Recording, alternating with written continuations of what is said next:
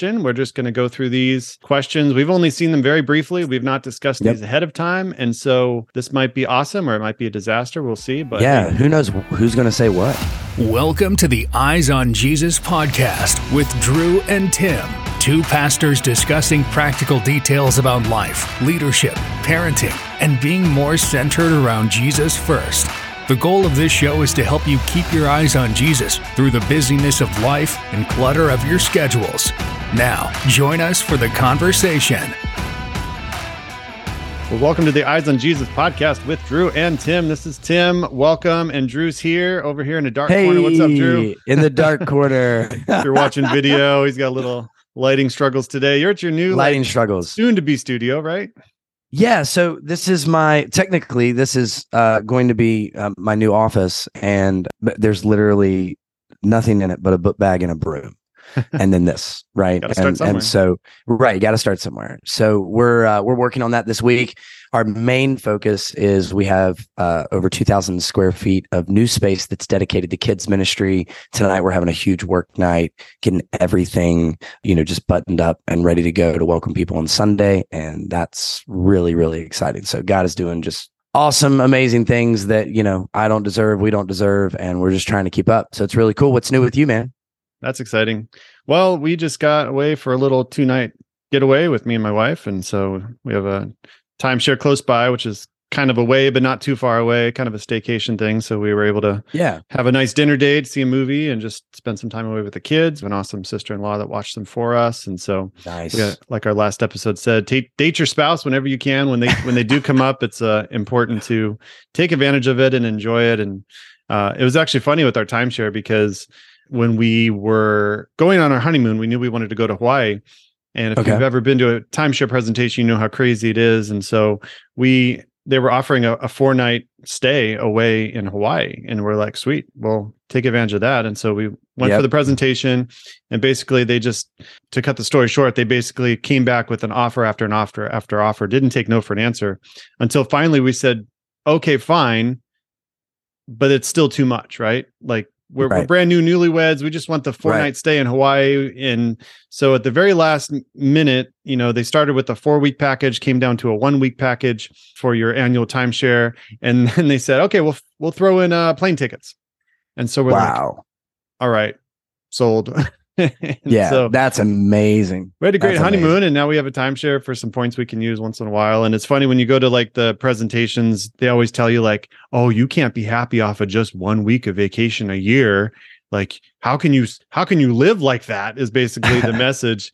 And it's like, yeah, we're doing good. We don't really want to upgrade, you know. And my wife made me promise her to never go back to any more of those like upgrade meetings because they always offer you more stuff, you know. Oh, But- always. Yeah. so I'm I'm good at saying no now when we check in. They're like, "Oh, do you want to do a little presentation meeting, kind of a check-in? It's no pressure.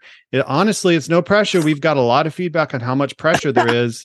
And I'm like, "No, I'm good. I I regretted the last time I said yes to this." And they're like, "Oh, well, it's totally different now." And I'm thinking like, if I can't even get out of the lobby without you pressuring me, how are you going to guarantee that this presentation is not full of pressure? So anyway, Yeah, I'm all set. I love it. Oh, love we it. Uh, we we ranked high in the charts for in Poland. I saw that. Right? Yeah. We're pretty So, exciting. if you're listening from Poland, thank you. And yeah, uh, special shout out. right into the show. Let us know who you are. Love Yeah, and where you, you're so- like, and where in Poland, right? Like, have you have you been there? Have you been to Poland? no, I've never been there, but you know, I'd love to know if I was to come. Yeah. Like, what what should I do, and where should I visit? What what are the what are the sites? You know, so yeah, that's If pretty awesome. Sponsor Eyes on Jesus live in Poland. They can. I would be down. Bring us out there. We can rent out a stadium. You know, I'd be down. Easy stuff. A little Q and A, live Q and A. I'm in. That Yeah, sounds great. well, wherever you're watching from, thank you for your support. Thank you for sharing. Thank you for commenting in the Facebook community group. We got a lot of questions from you guys, a lot of comments, and that's really what we're going to do today. We're going to call Yeah. it like a lightning round episode. And instead of taking a whole episode over one question, we're just going to go through these questions. We've only seen them very briefly. We've not discussed Yep. these ahead of time. And so this might be awesome or it might be a disaster. We'll see. But yeah, who knows who's going to say what? This could be Right. really awesome. Yeah. Yeah. So, but you're along for the ride too, and so we'll we'll play this by ear. And like I said, we're just we're just talking. These are not like this is gospel truth, but this is our opinions on these topics, and so we're gonna we're gonna hit them. You ready? Let's do it. I'm pumped. All right. First question we got is the faith's community response and ministry to those with mental illness. And great Yeah. question by the, for the comment. Thanks. Uh, do we know who sent that comment? Didn't write names on these, so Okay, all good. Yeah, whoever Yeah. put that comment. Great, like Yeah. great question. Thanks so much. for mental illness when we talk about that i think the church's response is i it's a very tough subject and without being a psychologist a psychiatrist a counselor some pastors dabble in these uh, areas where they're not qualified uh, and so you have to be very careful as a faith community of dismissing somebody because they're dealing with something that you have never dealt with whether it's split personality whether it's Yep. uh, clinical depression uh, there's also the movement where you dismiss those things and tell them just believe God, you know, just have enough Yeah. faith. Uh, and so you, it's really tricky waters where, well, maybe they need more Christian, maybe they need some Christian counseling, maybe they need some inner healing, maybe need, they Right. need actual deliverance. There's there's a demonic issue to some of these things, not all of them. And so you really have to take it case by case and be very sensitive to the subject and get them the help that they need. It, it's not Right. going to be enough just to come to church on Sunday and leave for six days that are a mess and then I'll just come back Sunday, everything will be okay. No, you have to invest in programs that will take them to the next level in healing and recovery. And then just find resources where you can actually send them to a Christian counselor or a, a psychologist, or whatever they need to Yeah. deal with these things. Because I've never dealt with many of these things on a clinical level. But at the same time, if someone is intensely dealing with these things, I need to be able to have empathy and know where to resource them and, and not just give a, a faith response of, of just believe, because that's not going to help in those moments. Now, I will say that there are some things that get mislabeled, that get misdiagnosed. Uh, there is Sure. uh, addiction things uh, where someone's dealing with something and there is a root cause at play. And so it manifests itself in other ways.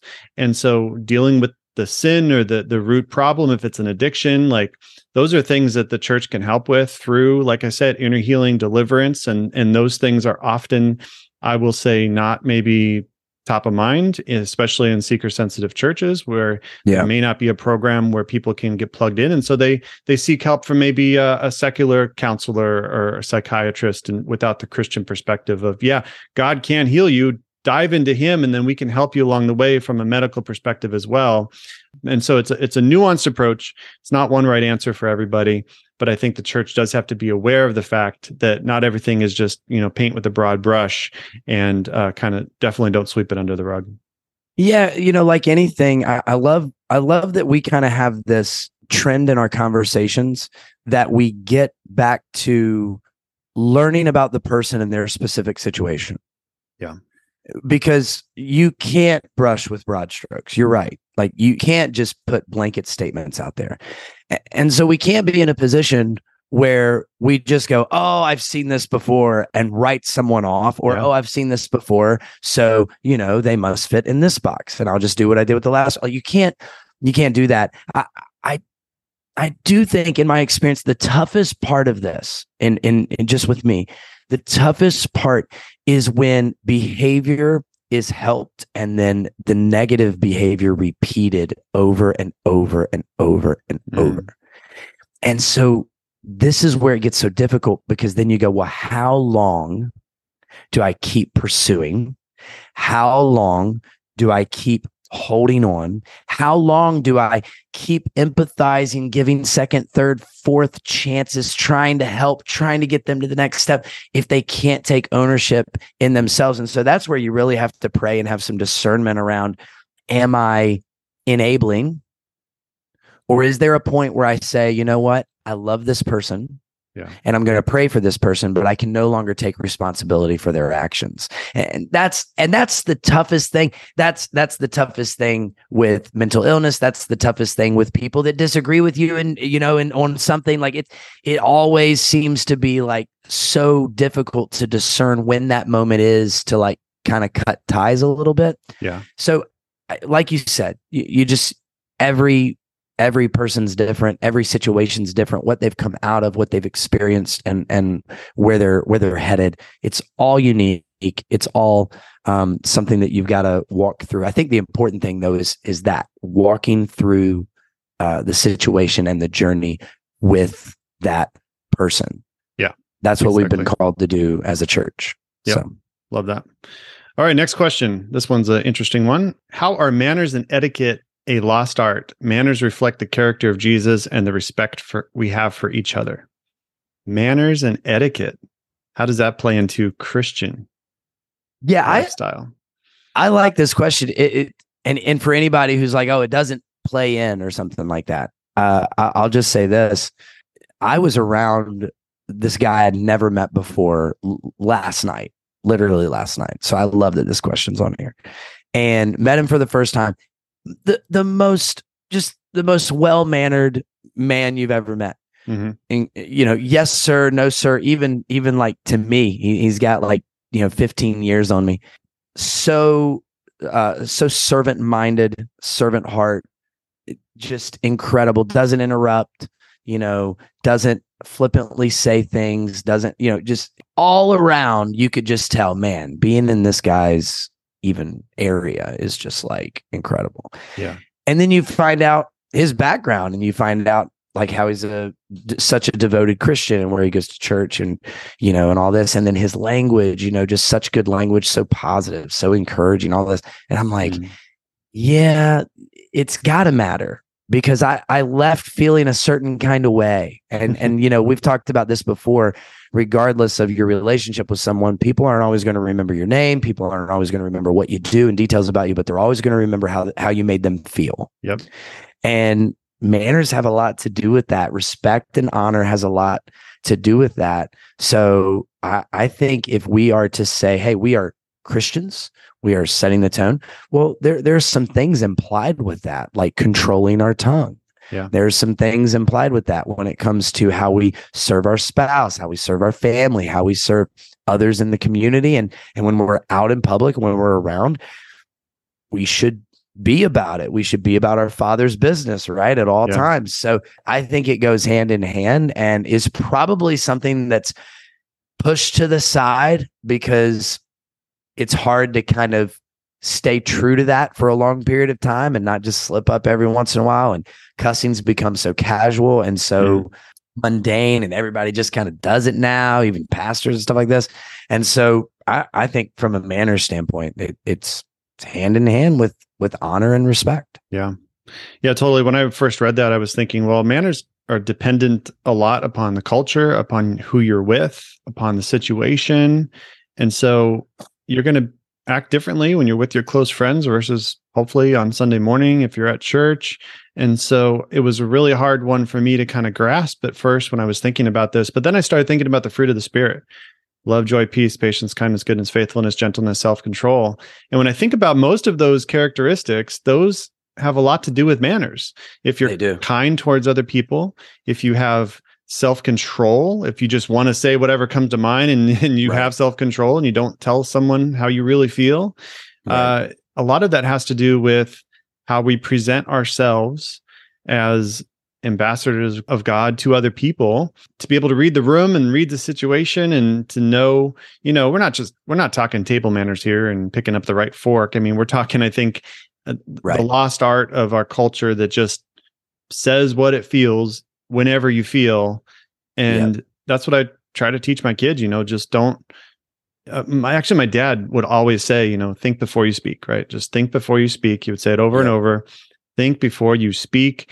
And too often we just speak and then we think that, oh, I shouldn't have said that. And now it's too late because once you speak those words, you can't put them back in your mouth. You can only do Right. damage, damage control after the fact. Right. And so I think there is a lot to this with manners and etiquette. And I do appreciate the question too, because culture can't just dictate how we act as Christians. If culture goes the way it goes and it says, I don't know, to do whatever, you know, but it's not along the lines of the fruit of the spirit, then no, don't bow to culture, you know, be led by the spirit and allow the spirit of God within you to dictate how others see you. Um, so anyway, that's my thoughts on it. Yeah. I, that's great. I love that. Great question. The next question, I talked to you about this. I I think this is going to be a good discussion. What do you do when you feel disillusioned? Mm. And and so let's define it. You you included the de- the definition. I think that's important. So what do you do when you feel disillusioned? Uh, the definition is having lost one's ideals, illusions, or false ideas about someone or something. Mm. Disenchanted.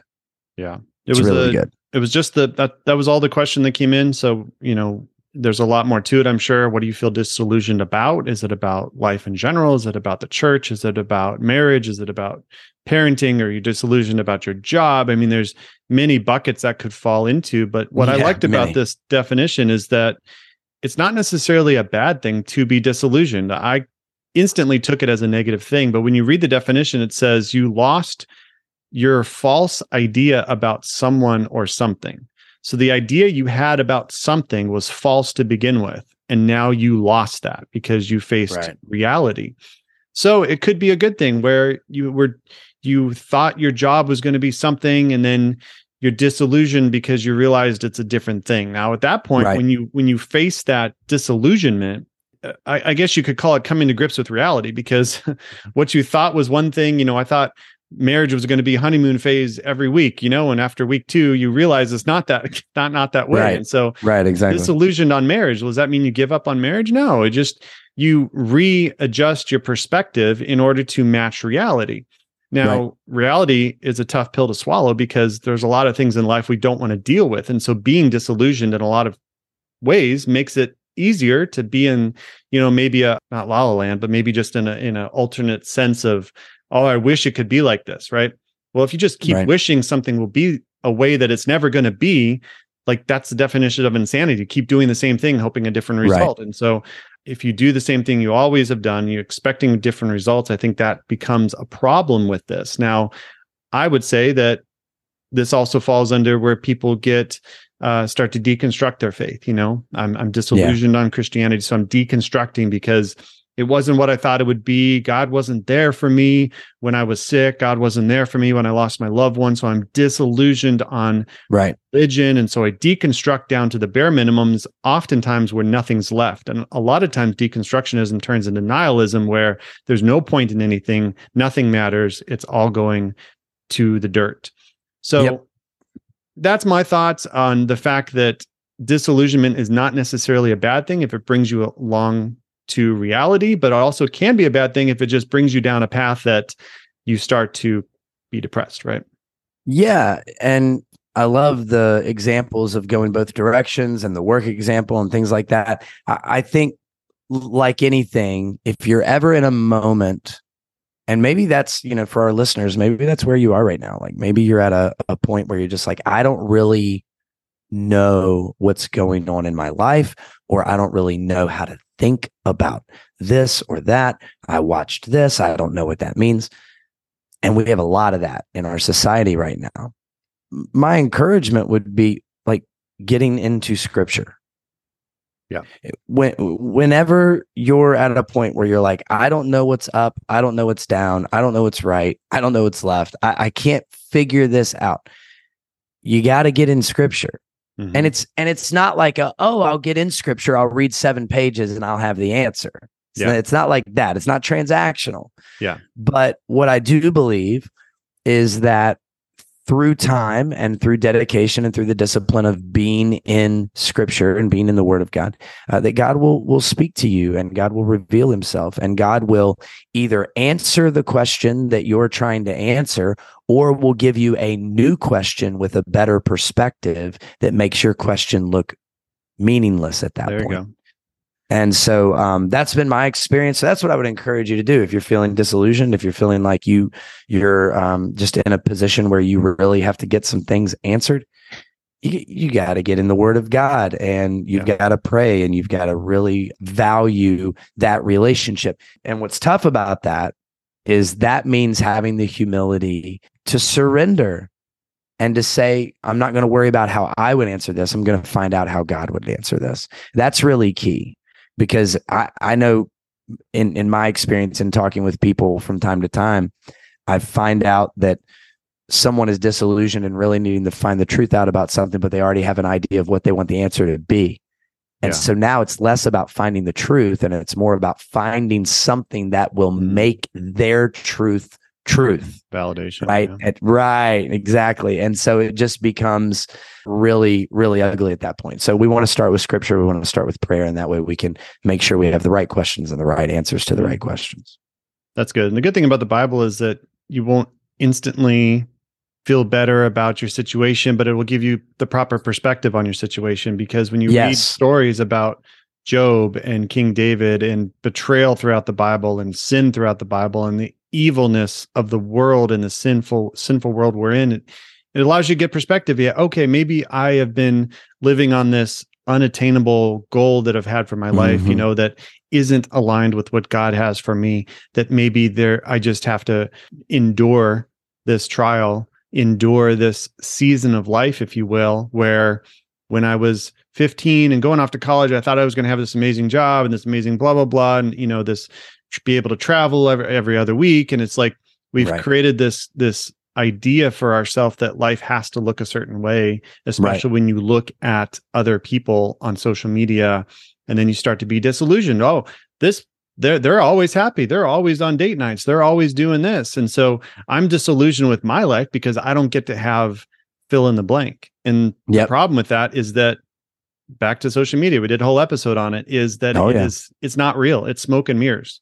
It is Right. your a window into the best part of people's lives. And so if you start to look at the best of someone's life and want to model it for your entire life, then you have a problem because nobody's life is completely 100% wonderful every single second. Right. And and so it's easy to be disillusioned especially in the culture today when you can look at all these other options and just wonder do I have the right spouse? Do I have the right job? Oh, yeah. am I even a Christian because I see 5,000 other religions out there, right? And so, again, grounded in scripture is the only way to go, honestly. Yeah. Yeah. I'm with you. Great question. Next question. And this I remember was from my sister. So shout out to Terry. who's your, this is a two part question. So, who's your favorite person in the Bible in general or to preach about other than Jesus? So, we'll start with that. So I don't know that this is a very like dramatic answer. My favorite my favorite person to talk about is David because there are just so many perspectives in his in his stories. Yeah. I grew up my entire life with David and Goliath and I was like, yeah, I know how this story goes. And then you read it for yourself and you're like, yeah, Sunday school was was was really messing me up on this story. It was a lot it was a lot more exciting and had a lot more angles to it. So I I love preaching about David. I love studying David. I will say this. My favorite though like it's like a 1A 1B kind of thing. It's like Jordan LeBron. I I like Nehemiah. I I love how that guy just builds this wall and has so much resistance and so many threats and he's just like still going to build the wall, man.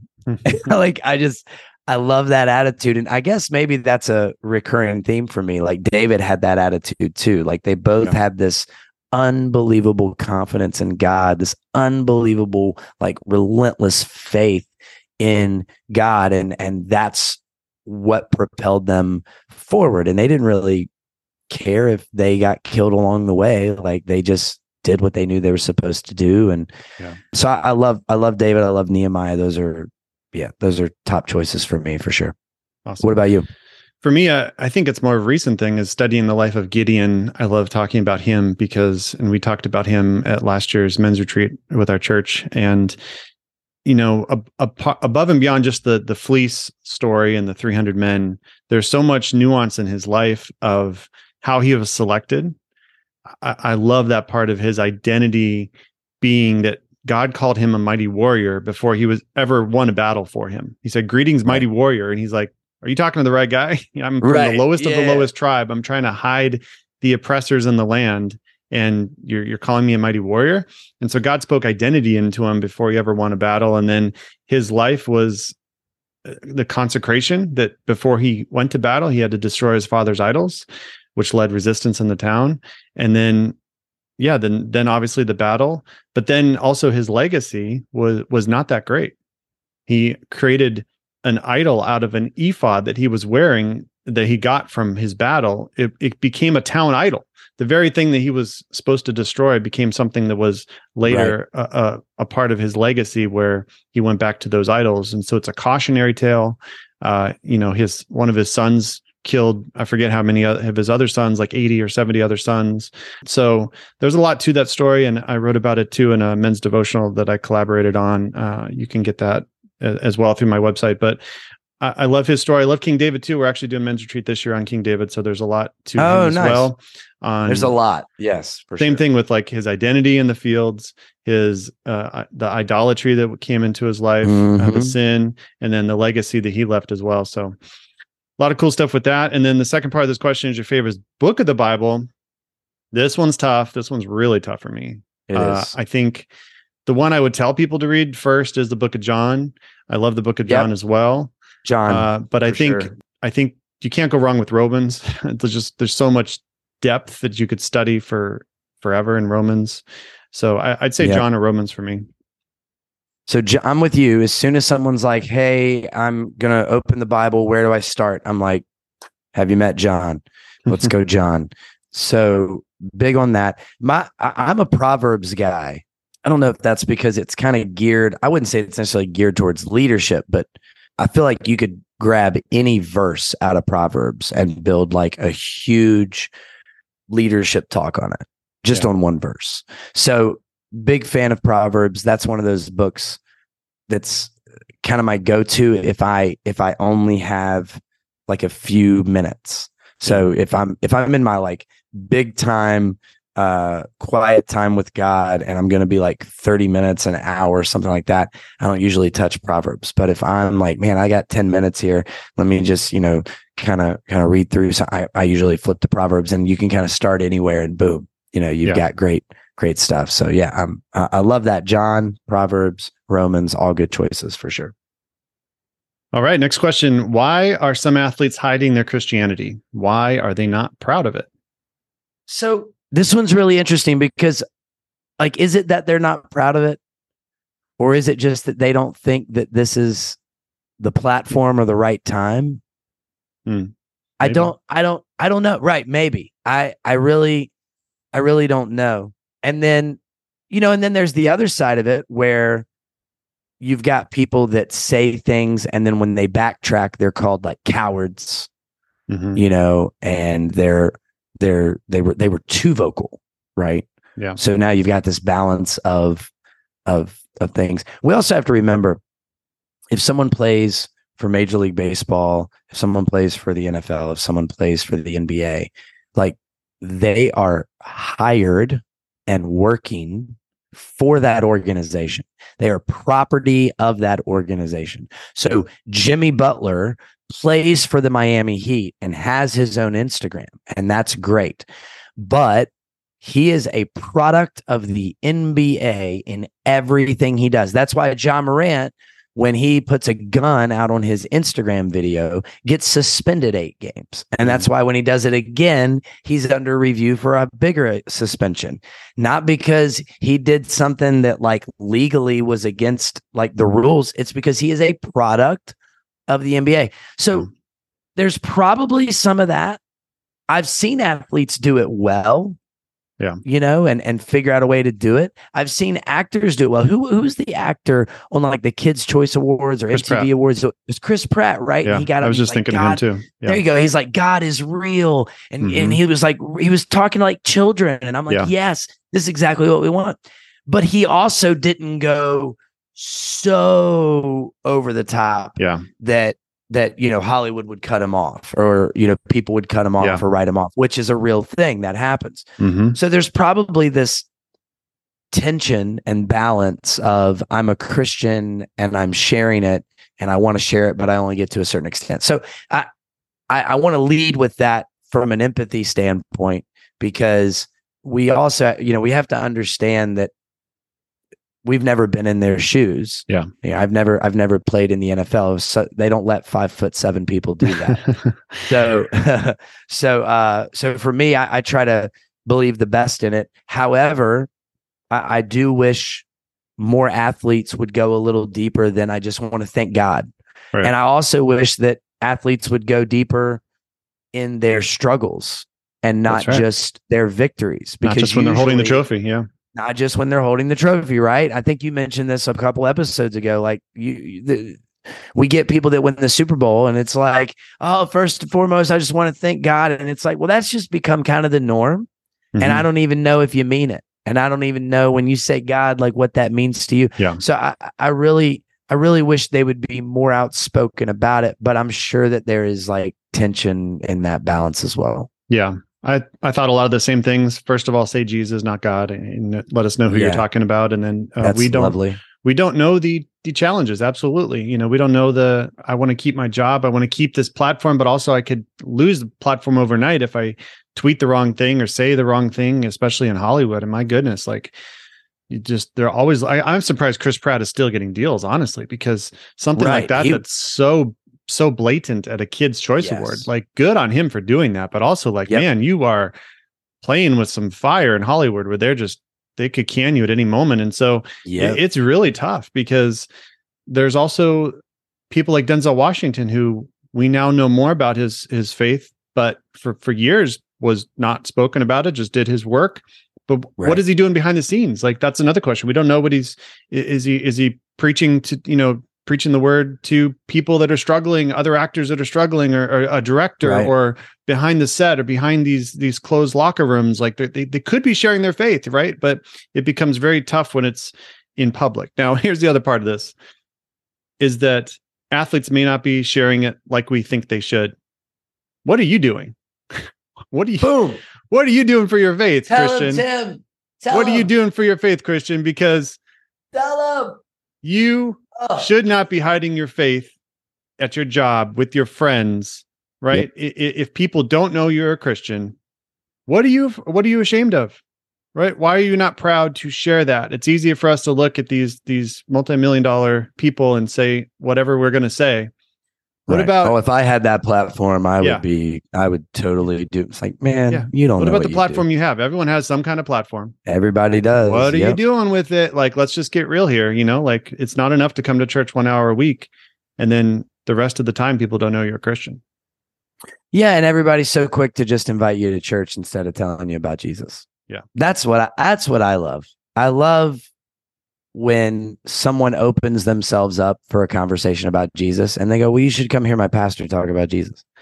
You should come to church." I mean, look, great great job inviting people to church, but that's not the goal. Mm-hmm. Like the goal is not that you bring people to church and I tell them about Jesus. The goal is that I have equipped you well enough to tell them about Jesus yourself. And then in that, come be in community at this church. Yeah. You know, I, and we've gotten that really backwards where the goal is just to like fill up the church, just fill it up, fill it up, fill it up, fill it up. And it's like, how about, you know, how about we try to save a soul? Mm. If they come to church, great. If they go to any church, great. But how about we save a soul? Because if you save that soul, then their family that's connected to them might get saved. Their community and their neighbors that are uh, connected to them might get saved. So, Yeah. what what's more beneficial that they come to church and go, "Yeah, I really liked it," or that you tell them about Jesus right then and there? Yeah. So, I, I, great perspective. I love that you said that. What are you doing? I feel like we could drop the mic in the podcast and tell everybody to just go be, you know, just go evangelize Yeah. for Christ. Turn this You know, off. Go tell like- someone about Jesus right now. Right, right, right. We- Absolutely, that was so good. we could do a uh, whole. We could. We should do an episode on evangelism. There's a lot to that. So, I'm in. all right. Next. Yeah, let get- me read this Oh, one. go for it. I want to read this one. How do you get more people involved in areas of ministry? How do you get more? So we're talking every specifically here. Struggle Yep. So we're we're talking specifically to Christians. Christians. We're talking specifically to uh, people that that might be either serving at a high level at their church or working at a church. So I'll, I'll let you. I'll let you start. Oof. Thanks. I'm just kidding. You're welcome. this one came from my uh, my mother-in-law Tammy. So hey, Hey, thanks, thanks for the question. So anyway, I would say this, like I said, this is an area of struggle for every church because you never Sure. quote have enough volunteers. Sure. Now it's a whole nother topic to say, what do you do with the volunteers you have? How do you engage them? How do you make sure they want to serve? uh, Uh-huh. instead of just saying you need to serve because we we have a need, right? I was listening to Brady Shearer, who has a great podcast for uh, churches to get you know social media stuff. Anyway, he said, you know, don't just don't ever say like we need five people in the kids ministry. Don't ever say no, that. it's terrible. Yeah, it's the worst. Say we have an amazing kids ministry. We have volunteers that love to serve our kids. They teach godly lessons every single Sunday. If God has blessed you with a ministry, with a gifting to be able to pour into the next generation, you can use that gifting freely here at our kids program, something like that, right? Like just like make that. it make it so much more about the gifting, about the, sure, talk about the need, but don't just say we need these seats filled for whatever reason, right? So you have to tie in whether you're serving coffee, whether you're at the door, whether you're an usher, whatever you're doing is making a kingdom impact because it, it's not just about coming and and filling off the check mark that okay i have enough people now but actually using those people as an army to well like we said with evangelism those people that do enter the church building are they feeling greeted? Are they feeling connected? Do they know where to go after they make that salvation choice and, and following christ? Can you get them plugged in and discipled and so to get people involved in areas of ministry i think you have to make people aware first of all that they are gifted by god that they have Yep. giftings because many times people don't feel that they have anything to offer and that's just a lie so once Yep. you break and you might have to do a sermon series on this you might have to talk to people one on one you have to connect with people that they have something to offer and then you start giving them ways where they can offer it Yeah, I think also what you mentioned the op- you're speaking to the opportunity. Okay, so what gets lost is yes, there's a need and and you need people and the church needs people and sure, but but it's really the opportunity because what we believe is that when you serve that that God will do great things through you. That that God will equip you and and move through you and work through you to impact others. That is a great responsibility, but that's also a really great thing to see God do. It builds your confidence, it builds your faith, and um, it it honestly strengthens you in community with the people around you that you're serving with. It's a very biblical thing. Yeah. So yeah, we we need you, sure. Like we have a need, but there's an opportunity in this. And you know, my church, we just got uh, 2,000 square feet of kid space. What good is gaining three more classrooms for our kids if there's no one there to teach the kids? Yeah. Right. So we have an opportunity for you, and and, and this is this is what it is, right? So God has called us to more space. He's he's expanded our territory. Who's going to walk into it? God has opened a door. Who's going to walk through the door? And if you're a leader and you're trying to get volunteers, you're trying to bring people in, you're trying to inspire, not push, but inspire people to serve, you have to explain why. Yeah. You have to explain why. Why are we doing this? So it's not task driven. You're not just going, hey, put that chair there. Hey, put the coffee over there. Hey, hold that door. Hey, d- no, no, no. Why? Why do we? Well, you know what? When people come through the door, we want them to have the best experience possible. And we want to make sure that everything is really clear on where to go and what their options are. That being said, we always try to have this chair put here, or we always try to have the coffee put here, or we always try to have the t shirts hung here. Like there's a why behind it. And it Yeah. always takes longer to think through the why and explain the why. But if you're a good leader, you have to take the extra time. When someone comes to you with a problem or an excuse or a reason that they can't, you can't just say, well, you need to do this or what. It's taking the time to explain why. This is a biblical thing. We think you're going to get way more out of it than we are. Yeah. So it, you know, do I do I need people to volunteer? Yeah. Do I think God can do it without you? Well, I know he can. I just don't want you to miss the blessing. Mm, there it is I don't want I don't want you to miss the opportunity. Yeah. So if you're listening to this and you're like, how do I call people into this? Maybe you should start by explaining the blessing and the opportunity that that you've seen in your own life Yeah. and that you want them to step into that too. And then if you're on the fence about serving at a church and you're just like, ah, I don't know. I don't know if it's me. I don't know. Like, let me be that voice to tell you you need to go serve. Whatever church, whatever capacity, Right. you need to go serve. You need to surrender that part because you will gain so much from it. You will be the hands and feet of Christ. And that is what we are called to do. So even if you think it's not a big deal, all I do is open a door, all I do is clean up trash, all I do is do this. It is a huge, huge deal. And you are displaying for generations to come the culture of how we do church, the culture of how we serve people, and ultimately what the gospel looks like, Mm. organization to organization. Yeah. The last thing I'll say on this is that the best way to get people involved in ministry is a one-on-one by a leader or a pastor Yeah. because an email, a church bulletin, an Oh, God. announcement, a social media post, all of those have very low return rate. Well, yeah, Uh, it's so it- it's just so general. It's terrible. Yeah. Personal is powerful. Personal is powerful. If, if you say to somebody, "Hey, I've seen I, I- I've seen you come every week, and I've I've seen this gifting in you. I would love it if you just take one Sunday a month and serve in the kids ministry. Like that, that will go so far. Yeah. Agreed. Okay. one more, cool. one more here. This one, this one is is tough. So we'll fast, but not too fast. So, Okay. How do you reconcile loving the sinner but hating the sin? For example, a friend who is homosexual and has been hurt from a religion.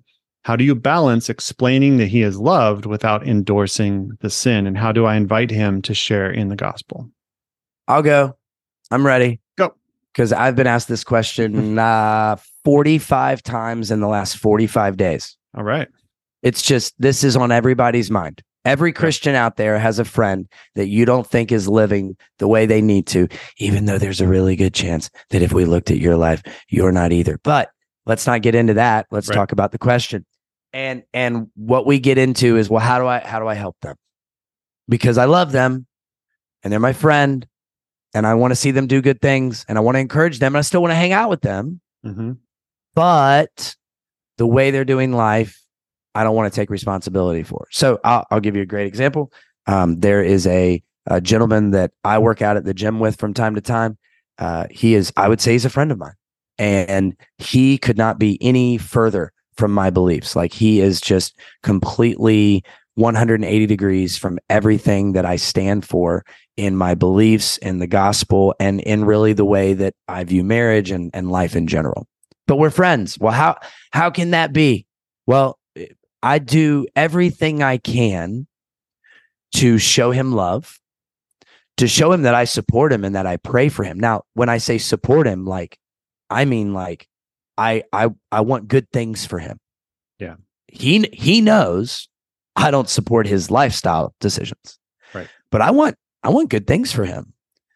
But one thing I do no matter how the workout is, no matter how the discussion is, because sometimes the discussion is just like, how's your day? Cool. How's your day? Cool. How's your week been? And it's really surface level and we don't get into anything crazy. And then other days it's like, how do you feel about abortion? Mm. Right? Like we get into that. Yeah. And we're we're polar opposites. No matter what, every time he leaves, I look right at him and I go, Hey, Jesus loves you and wants to be in a relationship with you. Mm. And usually he just goes, Okay. Or Yeah. yeah, I know. yeah, I got it. You know, so do I sever the relationship and say you're you're not good to be around, you're a sinner? Well, no, because guess who else is a sinner? Me. But sometimes we only have grace for people that sin like we do. Right. Sometimes we only have grace for people that can hide their sin and do the whole Mhm. cosmetic Christianity thing. But I digress. So then I've done what I can to be a friend, but I'm also not going to be around him when he is doing things that wouldn't align with how I view life. Yep. So the the question of how how can I love somebody, encourage somebody, be a friend with somebody, but you know, what if what if they're a what you know, what if they're a homosexual? Okay, well, what if you're a liar? hmm You know, like we all have different struggles. We all have sins. We all have things that we deal with, and we're all um, we always lean towards towards something, right? Yeah. And and that's part of our deficiency. But it's the support of saying, "Hey, I believe this, and so because I believe this, you know, you know, I don't like commend your lifestyle. You know, I don't agree with your lifestyle. You know that I think that you acting out on your lifestyle is a sin. Yeah. But even with all of that, I love you. Mm. Yep. And I want nothing but the best for you. And I'm here anytime you need me. A- And, even with all of that, even with all of our disagreements, I pray for you all the Mm. time. Even with all of our disagreements, I think about you so often because I want you to experience what I've experienced. And so even if you're not ready for it, even if you're not there yet, even if what I'm saying, you're like, oh, just shut up, that's fine. It's okay. But man, Jesus loves you and wants to be in a relationship with you. Mhm. And if you can get to that place where you and your friend can go, man, we just don't see eye to eye, but man, I love you. And I'm I'm just, you know, I want what's best for you. And and um, if there's anything I can ever do for you, let me know. If you can get to that place, that right there is Jesus, man. Yeah. Like that is that is it. And and so what you trust is you trust in the power of the Holy Spirit. You trust and and believe and pray like I do that one day someone will go, Jesus, would you just reveal yourself to me? Mhm. Jesus, would you make yourself, would you allow me to know you? You, you just, you pray for that moment that they would just surrender. And Yeah. then you trust in the Holy Spirit to uh, bring correction and bring discernment. And, and you recognize that that's not your job. Right. You know, the, it's a great question, but recognize it's not your job to call out the sin in another person and say ah you're you know bad and i'm good. What what your job is is to go hey even even though we disagree and even though obviously you know you're not doing what what i would do man like i love you and jesus loves you and one day i think i think you're going to see that too. So that i think that's the place we're striving to get to I can't add to that. That was perfect. So awesome you can tell you've been asked many times because you Well, and and I'm so passionate about it because man, we have an unbelieving world that's just watching Christians fight Yep. about secondary issues. You know, we don't we don't fight about Jesus. We love Jesus, but but what we fight about is well, what Jesus called us into, and then we go, well, you know, Jesus said this and Jesus said that. It's like you know, dude, nobody's perfect. Yeah. So you gotta you gotta you know be humble, and uh, I think ultimately what what heals uh, the tension in those relationships is that love and and is saying I love you through disagreement. So Right. yeah, I've been asked a lot. I think that's where our world is. and it's not that there will never be like boundaries or things you have to draw the line in the sand for, but it's a big Right. difference between saying like I won't go endorse that homosexual wedding versus Right. I just won't talk to you because Oh uh, you yeah, know, that's the bad part. it's a dude. that's a Yeah. huge chasm between the two and so often we jump to the fact that don't have anything to do with them versus the fact which you know your answer ex- explained beautifully is is loving them and they know where you stand but at the same time they know they're loved and that's the Yeah. part you know And culture wants you to pick a side. Culture wants you to draw the line in the sand. Culture either wants you to be a church that puts a rainbow flag out in front of your church or that doesn't. And if you do, you love LGBTQ. And if you don't, you must hate them. And it's such crap, dude. Yeah. It's just such crap. And and so people are going to know how you love them by your personal actions way more than a flag and gosh way more than your profile picture background Mm. i've had enough i've had enough of this whole like as long as i put up a ukraine flag everybody knows how i feel it's like dude you couldn't like just sh- oh it that's a whole nother thing we could Uh, i could talk for hours on that Yeah. All right. Well, that's the end of our listener questions. And we're doing a final question. It's going to be a quick one. I have a question for Drew, and he has one for me. And all right have not how- what order do you want to do yeah not what order these do you ahead want of to go time. So I'll, I'll I'll throw it your way first. all right go All right. Pastor to pastor, what's your biggest struggle? You can only pick one, being a pastor, Ooh. and then your greatest reward that you see of being a pastor. greatest reward 100% is watching people step into something that they were uncomfortable with and seeing them have a level of success. Mm. Yep. Knowing the knowing the struggle of stepping into something that either I or or another leader or God called them into and seeing the anxiety and seeing the worry and seeing the doubt and seeing the I don't know if I'm going to be good at this and then watching them just like blossom and Mm. thrive that is everything I live for. And to this day the relationships I have with even people like you the relationships I have with people across the world that are stepping out on faith and doing things that they never thought they would do but I've maybe played a small part in in supporting them or encouraging them or saying you'd be great at this and calling them into it overall and then seeing them succeed it's like uh it, you know it's like that fatherly i don't know it gives you all the feels man Yeah. and you just you you just you're so proud and and then you recognize uh that that they're going to be like so much better than than i am Mhm. and I love that because I hope that um I hope when we talk about legacy and things like that earlier with David and stuff like that I hope that one day my legacy is I left a bunch of leaders that are so much better than me. Yeah. And I think that would be uh I think that would be really cool. Now, the the struggle the struggle for me and I'll say right now because this is just kind of what came to the forefront of my mind Mhm. the struggle for me right now is uh, people underestimating the amount that I care, people underestimating the amount of time I've prepped and prepared uh, for a situation or even a conversation. Hmm.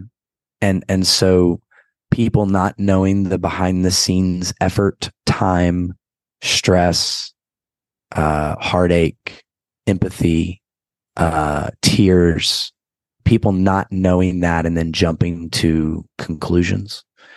And I'll be honest, one of the things that that I'm learning about me, and I've told you this before, because I sometimes can come across intense and because I speak loud and because I speak with a lot of expression, uh, I can come across either overly confident or I can come across as if like I think I know everything, or I can um or I can come across as if like I don't care, Mm, you know, yeah. and, and I and I I I really do recognize that and try to like think about the environments I'm in and have some awareness. But at the same time, this is who I am, man. Like Mhm. even before we got on the podcast, you were telling me stories about things and I'm excited. Like you told me about a cruise ship that, you know, was on TikTok and all this stuff and I hadn't heard and I'm looking at pictures and I'm like, you know, yelling about it. This is this is who I am. I'm a passionate person about, uh, you know, about a lot of things. Yeah. Um and I think sometimes that that works against me and people jump to assumptions and don't recognize that uh that I really do spend so much time praying for our congregation, praying for people, praying specifically for our ministry and asking God for strength and discernment and in, how to approach things. And and I think um if that was known or maybe if the best was assumed sometimes, um I I think it would make it easier on on everybody. So Love that. yeah that's that's just that's kind of where i'm at Uh, here here here's my question to you what is something that god is calling you into that you haven't said yes to yet because it's uncomfortable Oh, that's a good one. Well, that uh, that's something for sure. So, so for me, you know, I'm kind of the the opposite in a lot of ways when I think about you know personalities, and uh, we've taken our temperament tests, and so I'm I'm more like the reserved, think before you speak, be very calculated in the response, and not one Mhm. for big displays of emotions because I think emotions are often just. I, I look at people that are emotional. I'm just like, well, come on, t- tone down a little bit, right? So I can right be judgmental. that's why me and you are such a good Good partnership match, right? on a podcast so for me like for god's actually calling me for to to step out of my comfort zone in that level where normally i will just maybe not do something because it's uncomfortable, whether it's walking up to somebody at church and praying for them that God leads on, puts on my heart, or we're Mhm. we're changing up our service a little bit too, where at the end we're doing more of a time for response. so We've actually gone down to two services instead of three, not as a sign that we're shrinking, but as a sign that we want to build a community of people that know who who's coming to church, first of all, because the first service never sees the third service. And second Right. of all, we want a little bit longer service so that it's not just, okay, sermon's over, let's rush out of here. And Absolutely. it, it, it's a mentality where okay you've heard the word of god that's information. That information now brings revelation to your situation because things are revealed in your life that you didn't know before. And now with that revelation c- should come transformation. And when that transformation comes it's through the holy spirit. It's you taking time to actually assess what's happening what god is prompting for you. And you can't do that when you hear the word and you rush out to lunch. And Yep. so there's this culture where that happens. And so i'm really looking forward to okay let's take time because you're you say you'll do it later not going to happen. We're here now. Let's take the time that god's given us to pray for each other to seek god and to be able to move how he's leading us even if it's 15 minutes. Let's take that Yeah. time. And Yeah. so for me personally the, that, those moments which is going to be coming up here at the time of this recording sunday if i lead a closing like that it's going to be stepping out of my comfort zone calling out if if the holy spirit's prompting something to come up for Yeah. healing to come up for Yeah. a certain word that's going to be something that god's pushing me towards and i feel that i feel that push i, I hear it and it's something that in the moment i'm just praying god give me the strength because i can't come into a situation like that all planned out i have it all written out exactly how it's going right. to go i Sure. need in the moment to hear you lord and i pray that when i do hear you that i would be obedient to act I love that. I love that. That's a great answer. It's a great answer. And I I can't wait to watch. You know, I can't wait to watch your online services and see you see you step into it. So sometimes our yes is uncomfortable, but if God's calling you to it, Yeah. He's got you. So that's awesome. Amen. Good for you. Well, thank you everyone for joining us. It was a little longer episode. Let us know if you liked it. This lightning round type of thing. We can do it again in the future and keep Absolutely. the questions coming. Join the Facebook community group, Eyes on Jesus podcast community. You can get it in the show notes. You can connect with us in the show notes as well. And until next week, go with God, grow in discernment, and keep your eyes on Jesus.